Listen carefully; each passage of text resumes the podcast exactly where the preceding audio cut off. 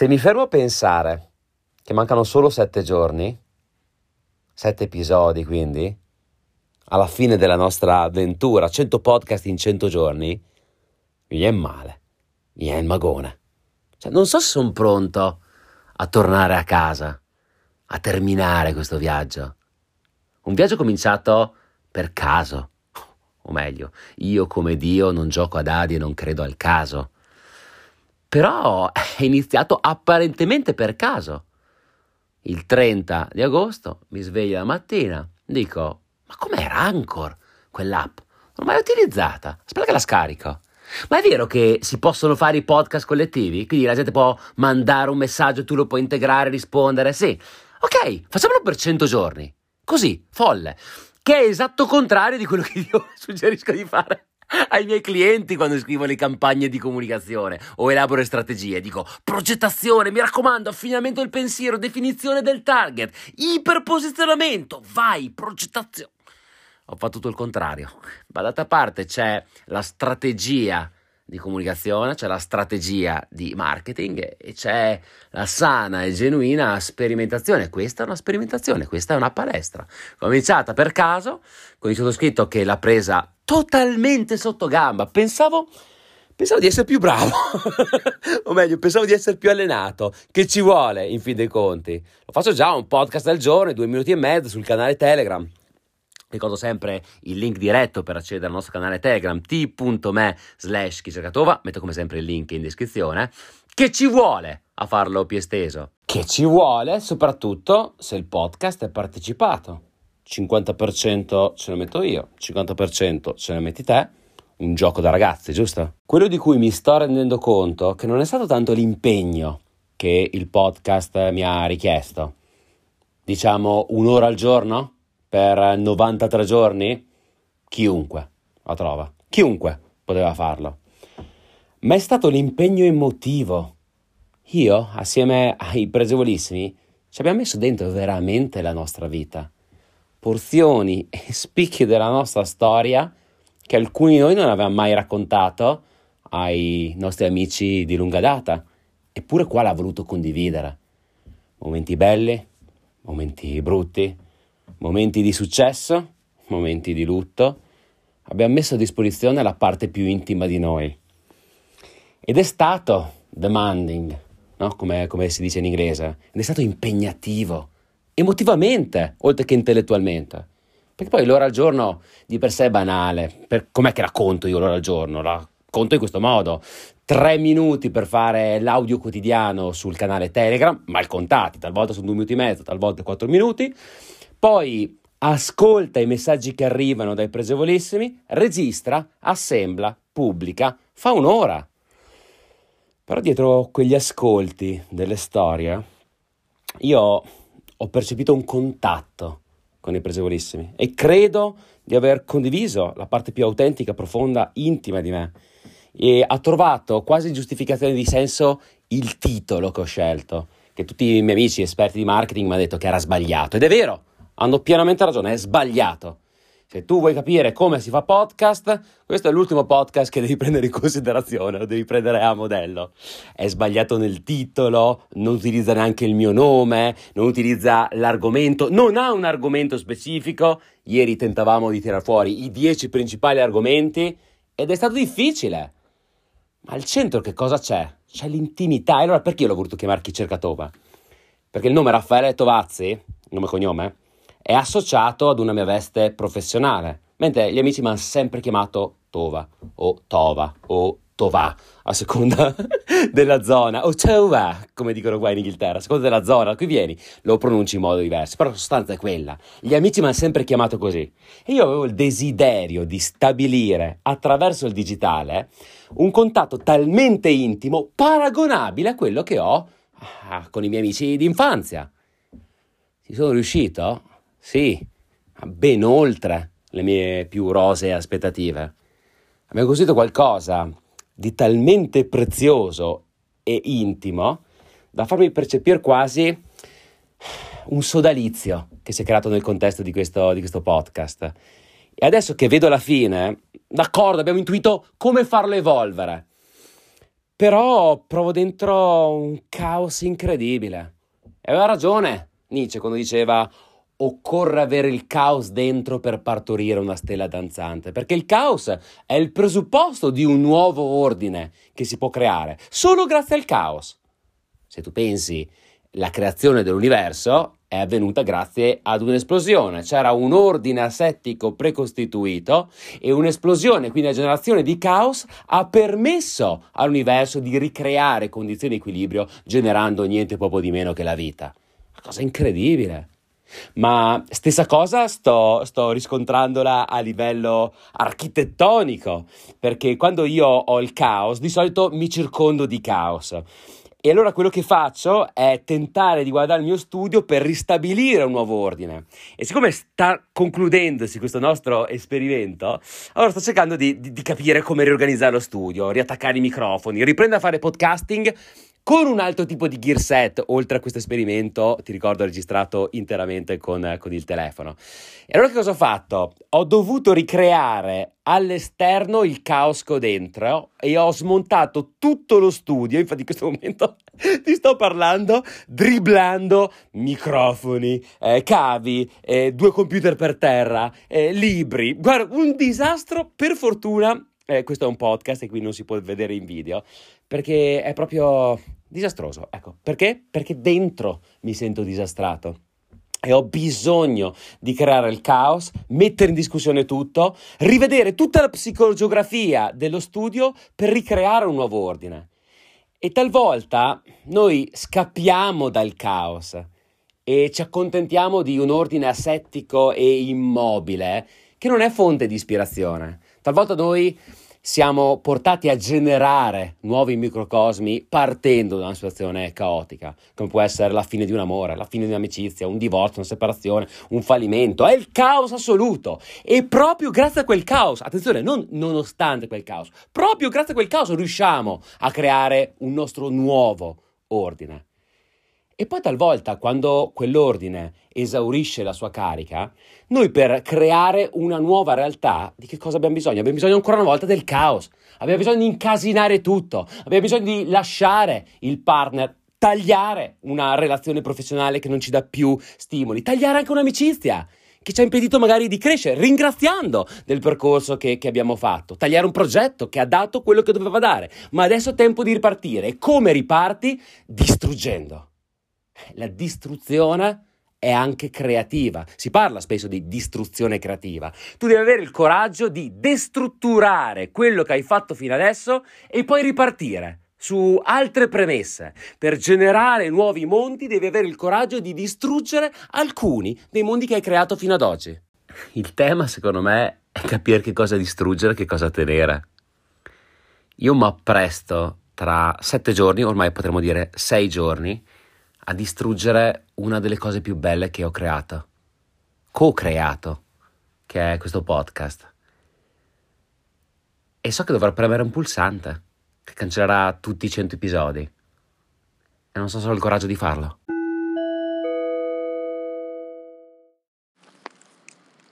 Tova, ma sei sicuro che tutto questo finirà? Magari lo trasformiamo in qualcos'altro, perché se no eh, cosa faccio nella pausa pranzo se non posso registrare il mio audio quotidiano? Ma tu puoi continuare a registrare il tuo audio quotidiano. Tu fai già sul tuo canale Telegram un audio quotidiano, ispirata da questa storia che abbiamo scritto assieme a quattro mani. E quindi quello che ti ha dato questo podcast continuerà a dartelo nel momento in cui tu ti rendi conto che sei stata una delle punte di diamante di questo percorso che abbiamo fatto. Sei stata una voce, uno strumento, un primo strumento, un primo violino. Quello che ha avuto, secondo me, di speciale questo podcast è che ha fatto sentire tante persone protagoniste. Ma questo sentimento non si può esaurire al piccolo box che umilmente ho costruito e che si chiama Chi cerca Tova.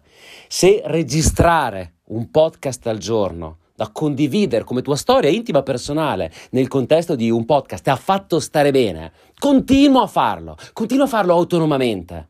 Nel fare noi siamo stati bene, continuiamo dunque a fare.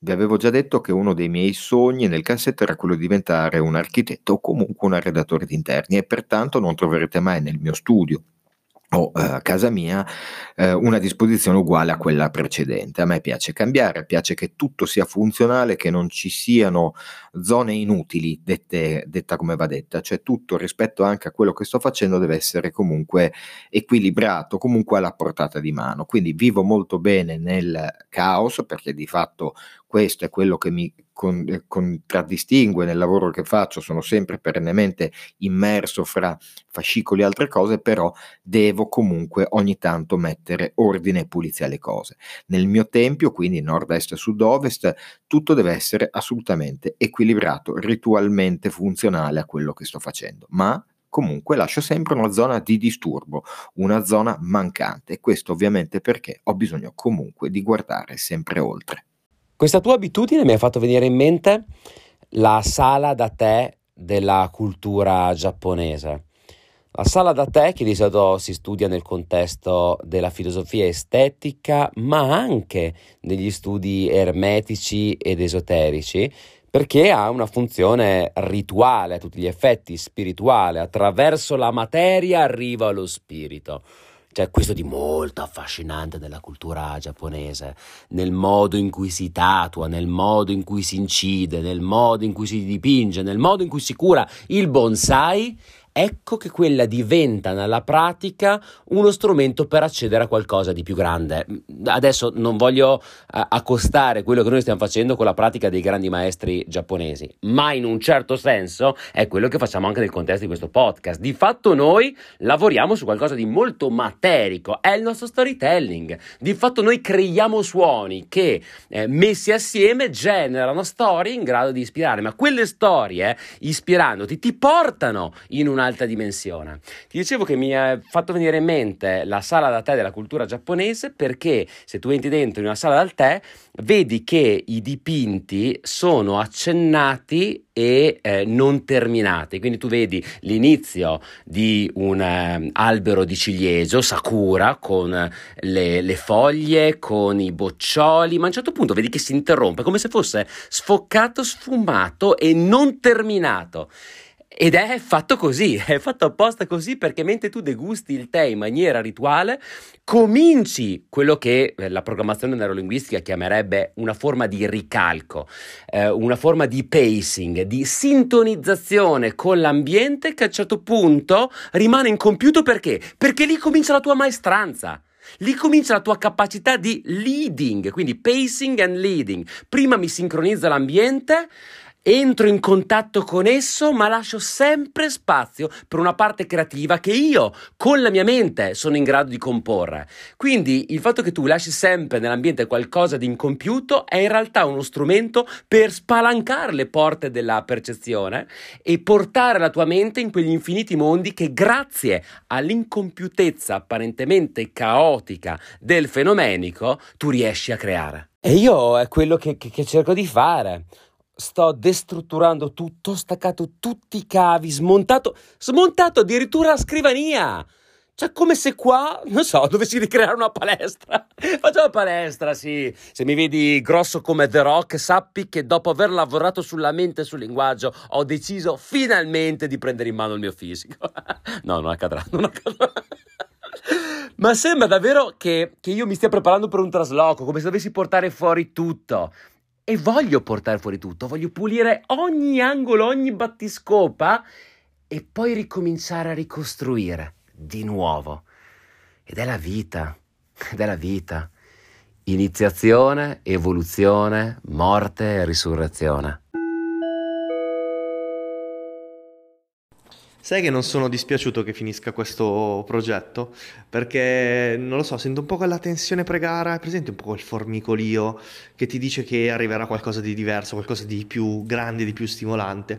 Perché uh, alla fine io non penso che tutte queste persone, tutte queste idee, tutti questi stimoli che abbiamo avuto in questi mesi uh, si fermeranno qui io non lo so, ho come questa impressione e non mi spaventa alla fine perché non penso sia una fine eh, e basta. Io penso che ci sia qualcosa di, di, nuovo, di diverso. Non so se poi verranno inglobate più persone eh, per questi tipi di idee, questi tipi di filosofie della vita o uh, si ra- rafforzeranno ancora di più i rapporti e i legami con uh, le persone che abbiamo condiviso questo percorso. Però so che succederà qualcosa, cioè un po' come il Big Bang, non sai se si accumulerà e poi esploderà oppure si continuerà ad espandere, sicuramente non starà fermo. Ma sai che mi hai dato una chiave di lettura interessante, perché ogni volta che ho creato qualcosa di grande, nei giorni prima stavo male.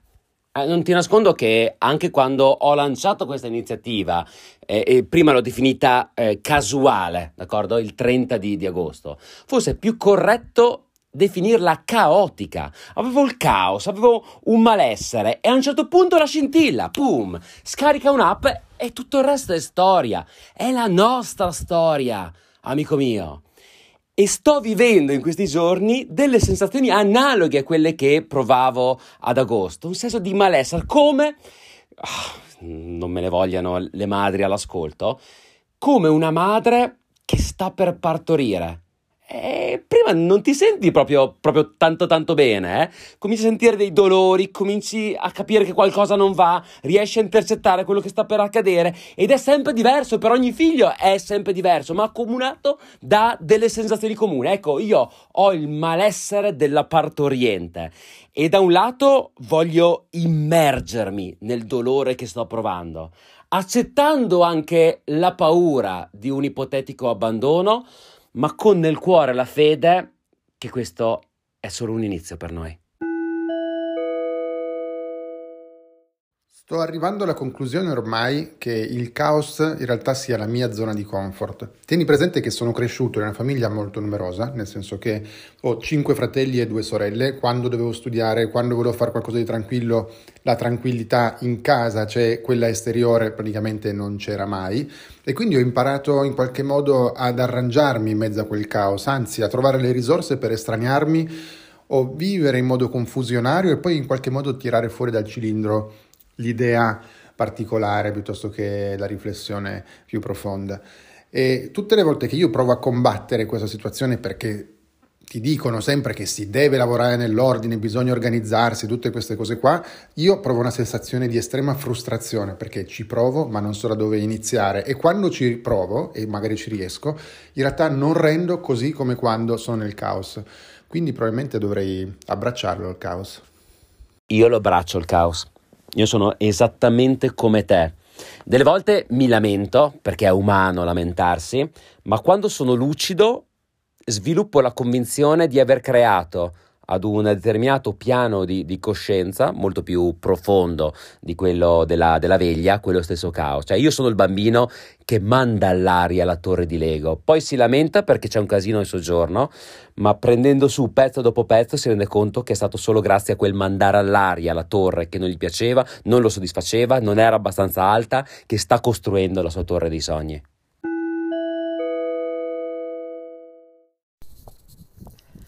Il caos. Il caos che io sto vivendo in questo momento è qualcosa di indescrivibile per me. Ho cambiato lavoro ed è stata una scelta più che cognitiva, difficile da un punto di vista emotivo, eh, ma veramente molto difficile. Ho vissuto mesi di, di grande confusione e di grande incertezza e devo essere sincera che voi pregevolissimi, questo podcast, sono stati la mia bussola. Ci sono ancora dentro il caos e voi continuate ad essere la mia bussola. Quindi l'idea che questo podcast sta per finire mi crea veramente non poca agitazione perché nel caos voi siete la mia bussola e così ne uscirà la stella danzante. Ciao!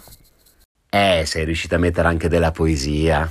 Non ti nascondo che quando ho ascoltato questo tuo audio, stavo per risponderti, mi sono preso un minuto. Ho messo il telefono da parte, ispirato, ispirato ed eccomi qui a parlarti. E io provo lo stesso. So che non finirà, so che si trasformerà e so che le nostre sensazioni sono comunque legate a, a, ad un indottrinamento che noi abbiamo subito. Chi lascia la strada vecchia per quella nuova sa quello che perde, non sa quello che trova. Io mm, No, non voglio perdere niente, soprattutto non voglio perdere le relazioni che abbiamo creato in questo podcast. Non sono ancora pronto eh, a dire addio e le emozioni che provo mi mettono sotto pressione e mi portano a dire trasforma queste emozioni in un'altra dimensione che ancora non avete esplorato. La sfida è capire quale. Cioè, rendere sacro qualche cosa implica il dolore. La nascita è dolore.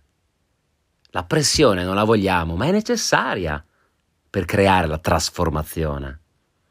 Perché se tu prendi il più grezzo dei pezzi di carbone, lo sotterri ad una determinata profondità, lo sottoponi al giusto livello di pressione e alla giusta temperatura, questo si può trasformare nel più brillante e prezioso dei diamanti.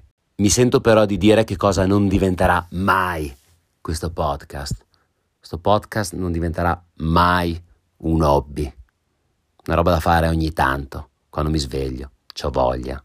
Una volta a settimana, cacca fuori un episodio, community contenta, tac, next. No, no, tu non lo meriti. Io non lo merito. Noi non lo meritiamo per quello che abbiamo costruito. Le aspettative sono alte perché alto è stato il nostro sacrificio. E io non ridurrò mai il nostro sacrificio ad un'attività part-time da praticare quando mi viene in mente, periferia della mia esistenza, della mia vita. Voglio che qualsiasi cosa noi creeremo da questo percorso, da questa avventura che abbiamo vissuto assieme, sia il centro della mia vita, sia la meravigliosa ossessione che ho come primo pensiero del mattino quando mi sveglio. Perché in questi 93 giorni è sempre stato così.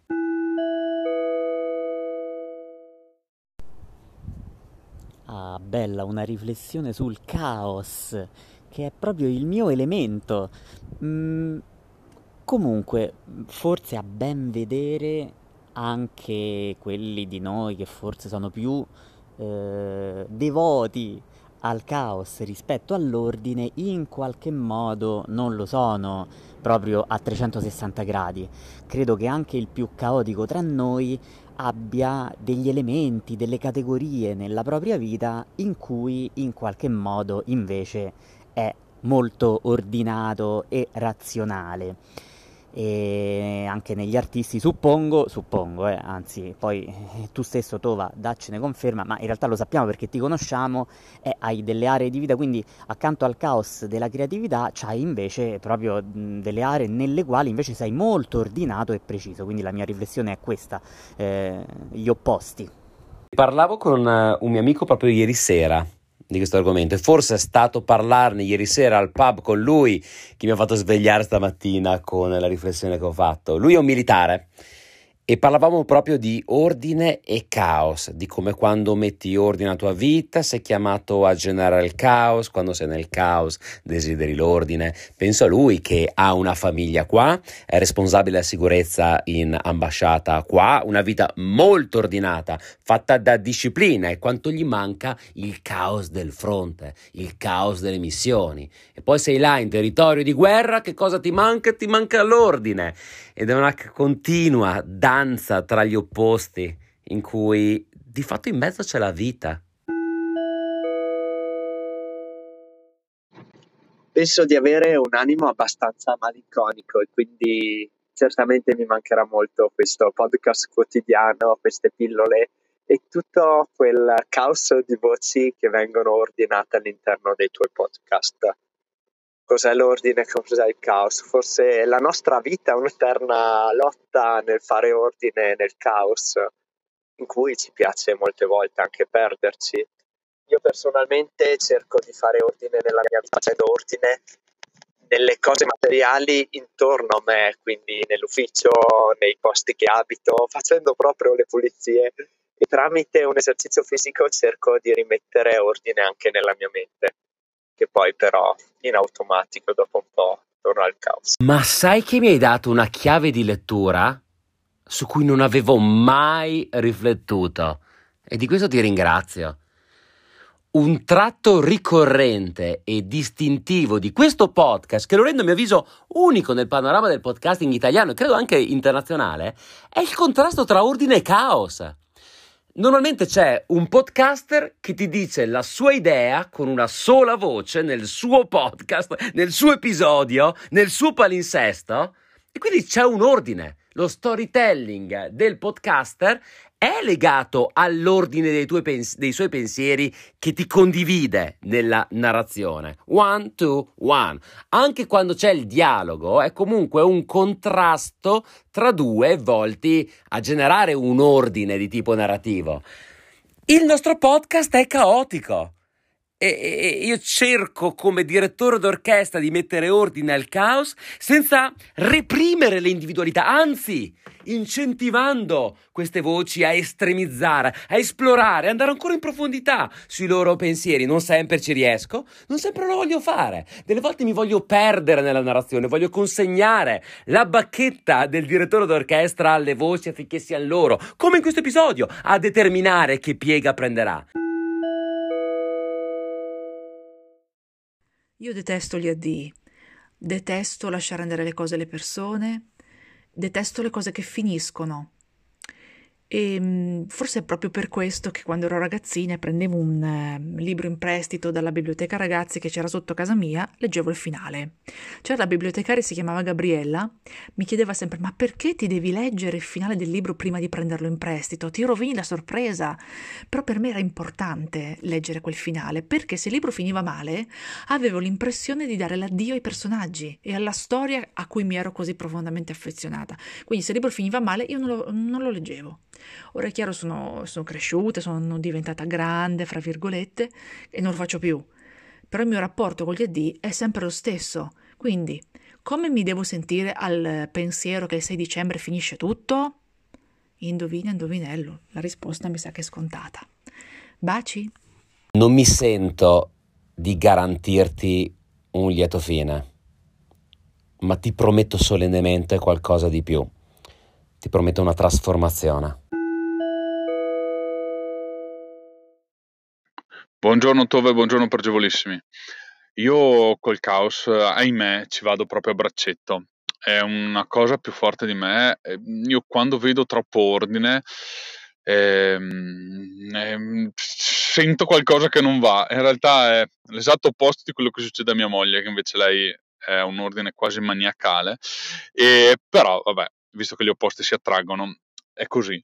E, mm, e, mi prendono spesso in giro anche al lavoro perché io sono veramente molto molto incasinato, però effettivamente io se ho l'ufficio in ordine e non è più forte, non riesco, faccio fatica a lavorare. È, è una cosa veramente incredibile, non riesco, faccio fatica a spiegare. Anche se una volta ogni tanto, quando ho bisogno di ripulire un po' la testa, eh, fermo tutto, rimetto a posto l'ufficio e poi inizio a lavorare e lo rimetto in confusione. E così funziona. Eh, non chiedetemi perché, ma è così. Ti dirò di più. Il caos che sento dentro di me, sai in parte da cos'è generato? È generato dal fatto che noi questo podcast l'abbiamo creato assieme e adesso comincia ad assomigliare ad un format. E le buone regole della comunicazione imporrebbero che, ok, adesso hai trovato il suono, giusto? Quindi rendilo mainstream, fallo crescere, accogli più persone, fai crescere la community, bla bla bla bla bla bla. Io invece ho voglia di fare esattamente l'opposto. Adesso che abbiamo trovato l'ordine, distruggiamo tutto e ripartiamo. Qualcuno si disiscriverà dal canale Telegram? Sti cazzi. Qualcuno si sentirà tradito dal cambio di rotta artistica? Sti cazzi. Qualcuno sarà refrattario al cambiamento? Ancora una volta, sti cazzi. Noi dobbiamo essere testimoni, martiroi in greco, testi- da cui deriva la parola martiri poi, no? Testimoni del cambiamento che vogliamo vedere nel mondo. E tanta gente è troppo intenta a proteggere i format di vita che si chiamano relazioni, amicizie, lavoro, eccetera, eccetera, vivendo quella sindrome da deficit d'avventura di cui abbiamo parlato nel contesto di un episodio. E noi invece crediamo che dobbiamo abbracciare il caos, la distruzione creativa come presupposto per farci portare dalla nostra stessa narrazione, dalle nostre stesse parole verso lidi che mai avremmo sognato di cavalcare prima. E questo ci impone di farci travolgere dal caos, provarlo dentro, soffrire anche dello stesso, ma trasgredire anche lo stesso ordine che noi abbiamo creato in questi 93 giorni. Qui Raffaele Tovazzi per gli amici Tova e questo è Chi cerca Tova.